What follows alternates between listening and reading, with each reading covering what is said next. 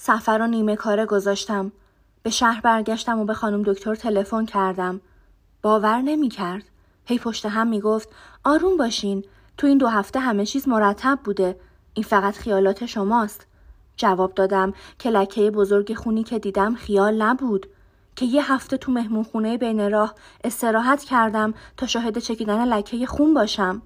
گفت که فورا خودم به مطبش برسونم.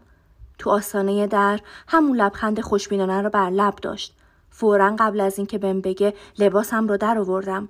روی تخت دراز کشیدم و دستش رو روی سینم گذاشت و گفت چقدر تند می‌زنه مثل تبل صدا می‌کنه نه به حرفای مهربونش و نه به لبخندش جوابی ندادم تفاهم و ترحم دیگران به دردم نمی‌خوره اطمینان داشتم که تو مراسم بیهودهی که مدتها پنهانی در انتظارش بودم یا می‌خواستم شرکت کردم برای تسلیم آماده بودم و اطمینان داشتم که عکس نشون نمیدم چون هر حرفی که باید رو قبلا گفته بودم و همه رنج هایی که لازم بود کشیده بودم اما وقتی که مراسم شروع شد فهمیدم که هرگز آمادگی نداشتم سوالای خانم دکتر حالم رو خرابتر می کرد.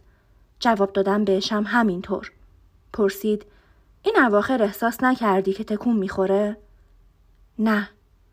بیش از حد احساس سنگینی نمی کردی؟ نه. خب کی به این فکر افتادی که تو جاده قبل از رسیدن به مهمون خونه برای نتیجه گیری خیلی زوده من باید قضاوت کنم اینطور نیست بعد شکمم رو با دست لمس کرد و گفت که خوابیده تر از گذشته به نظر می‌رسه سینه همو معاینه کرد و گفت که کوچیکتر و نرمتر شده. دستکش پلاستیکی رو به دست کرد و دنبالت گشت. اخمو رو تو هم کشید و پلکاشو کمی به هم دوخت. گفت رحم شل شده ضعیف شده. به نظر می‌رسه که بچه خوب رشد نمی‌کنه یا رشدش متوقف شده. باید یه آزمایش بیولوژیکی هم انجام بدیم و بازم چند روزی صبر کنیم. دستکشو از دستش در آورد. اونو داخل سطل آشغال انداخت دستشو به دو طرف تخت تکیه داد و با حالت غمگینی به هم نگاه کرد گفت بهتره که هرچه زودتر حقیقت رو بهت بگم شما حق داری رشد بچه از یکی دو هفته قبل شاید هم سه هفته متوقف شده. شجاع باشید. همه چیز تموم شده. بچه مرده.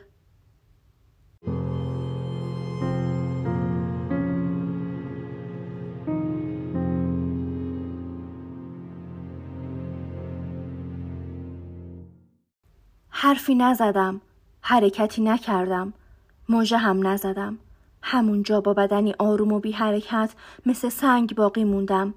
با مغزی آروم و بی حرکت مثل سنگ که نه فکری و نه حرفی توش نمی گنجه. تنها چیزی که احساس می کردم سنگینی یه وزن روی شکمم بود. یه وزنه نامرئی که لهم می کرد. انگار آسمون تموم سنگینیش رو روی من انداخته و بی سر و صدا لهم می‌کنه و با بیرحمی تمام منو له می‌کنه.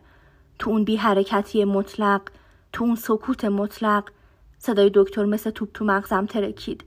قوی باشین بلنشین لباستون رو بپوشین. بلند شدم. پاهام به کلی خشک شده بود و برای حرکت دادنشون نیروی فوق بشری لازم بود. لباسم رو پوشیدم و صدای خودم رو شنیدم که می‌پرسید چی کار باید بکنم؟ بعد صدای دیگه ای که جواب داد هیچی.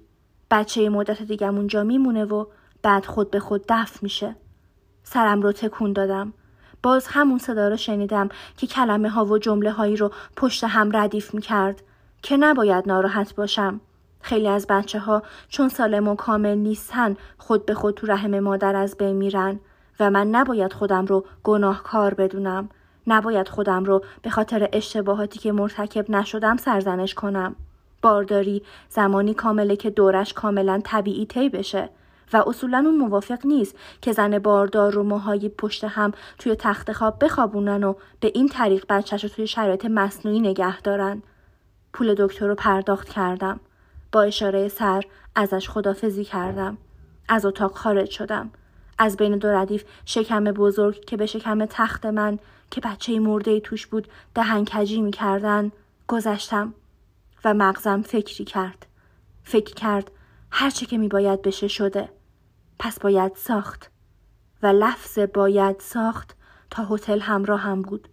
تو ذهنم تکرار می شد باید ساخت باید ساخت وقتی به اتاقم رسیدم و گهواره و لباس ها و اسباب بازی هایی که برات خریده بودم رو دیدم ناله که به سختی توی دلم نگه داشته بودم رو استفراغ کردم روی تخت افتادم ناله دیگه ای از گلوم خارج شد و بعد یه ناله دیگه و باز هم ناله دیگه تا اینکه از اعماق وجودم از اونجایی که تو حالا مثل تیکه گوشت بی ارزش تو کناری از اون خوابیدی ناله بیرون ریخت و سنگ بزرگ گریم به هزاران سنگریزه تبدیل شد و سنگریزه ها قبار شدن.